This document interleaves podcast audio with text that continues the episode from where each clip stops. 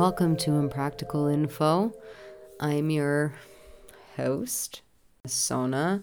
This one is going to be a short and sweet episode because it's something I really wanted to look into and then unfortunately could not find a ton of information on, but it's still pretty cool. So we're going to look at the history of the hula hoop.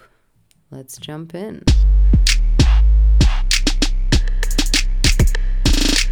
Hula hoops were a part of most of our childhoods. Or maybe I'm just showing my age by even hinting that we spent loads of time outdoors and playing with low tech things like bicycles, pogo sticks, and hula hoops.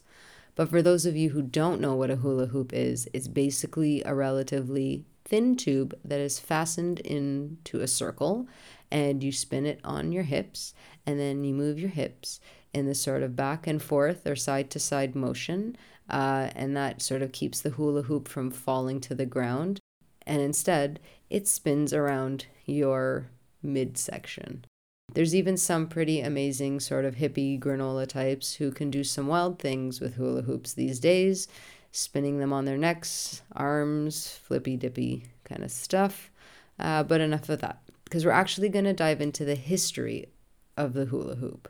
And it's one of those fun things that's sort of always been in your life, or maybe not my life, but you never really thought about where it came from until one day you thought about it.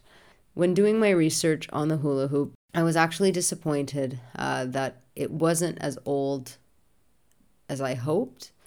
You know, as a as a historian and an, and an ex history teacher, I love when you find something that has this like super rich history whereas the the hula hoop actually it's kind of like this you know there's a lot of information on sort of the more modern version of the hula hoop and then there doesn't seem to be a lot uh, in terms of the richer history uh, of where it would have came from how where it was used um, but we will do our best so most sources like i said talk about you know a more contemporary sort of hoop. And they talk about how in 1957, Wham-O, a toy company in the US, were either playing with a bamboo hoop or saw some Australian kids playing with a with a bamboo hoop and they decided to make their own out of a new type of plastic that had been created and then sell them. And they did spectacularly uh, they made $25 million in the first two months. And we're talking 1957. So mm, that's a lot of money uh, now, and that's a lot of money uh, back then. Um, and then they hit 45 million in their first year of sales. The story goes that they were on a trip in Australia.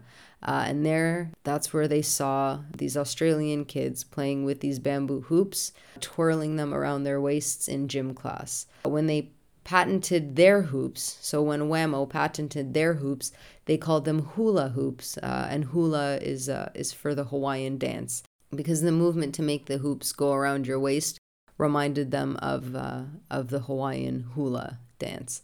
Apparently, the big rush to buy hula hoops died out pretty quick, and sales died down after that first year. But what's pretty amazing is that hula hoops are still a part of kids' lives today.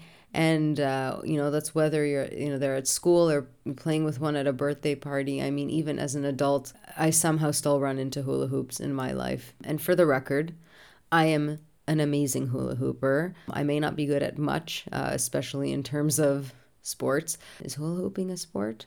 I'm going to say yes. But that I'm great at, at hula hooping. As I continued my research, I did, however, manage to find some info uh, from before that late 1950s, uh, which is, you know, that more modern take on the hoop. Uh, some sources say that the Native American hoop dance uh, is a form of storytelling dance incorporating hoops as props, and these props are used to create both static and dynamic shapes which represent various animals, symbols, and storytelling elements. Generally, the dance is performed by a single dancer who has multiple hoops. So, before Wham-O took the idea and made them out of plastic, these hoops were often made from bamboo, dried willow, rattan, grapevines, or stiff grasses. Sort of what I take from that is that it was it was more likely uh, the material that the hoops would have been made out of uh, would have probably have been impacted uh, based on location. So where you know where people were based would depend on which materials they, they could find more easily and they would use. Like I said before, most sources I found actually start the history of the hula hoop in the 1950s, but I think, you know, that the actual hoops, from what I was reading, have actually been around for thousands of years.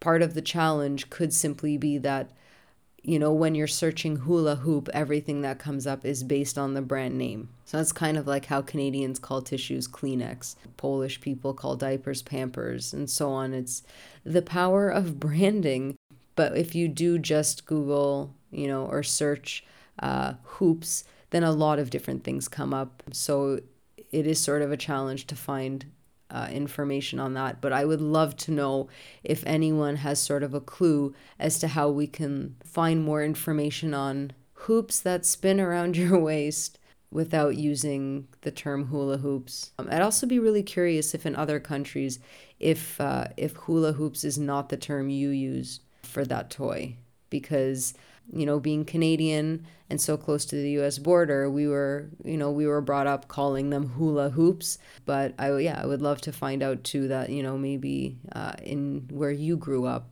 you know they have a different name. It's even been recorded that there was a craze of sorts in england in the 14th century where people were using hoops made of wood and metal and Arthur Charles Panati reported that doctors were treating patients with pain, dislocated backs, and even heart failure because of the hooping. Um, so, next time you pick up a hoop, give it a spin or don't. I mean, I suppose that depends on your physical condition and how risky you feel that day.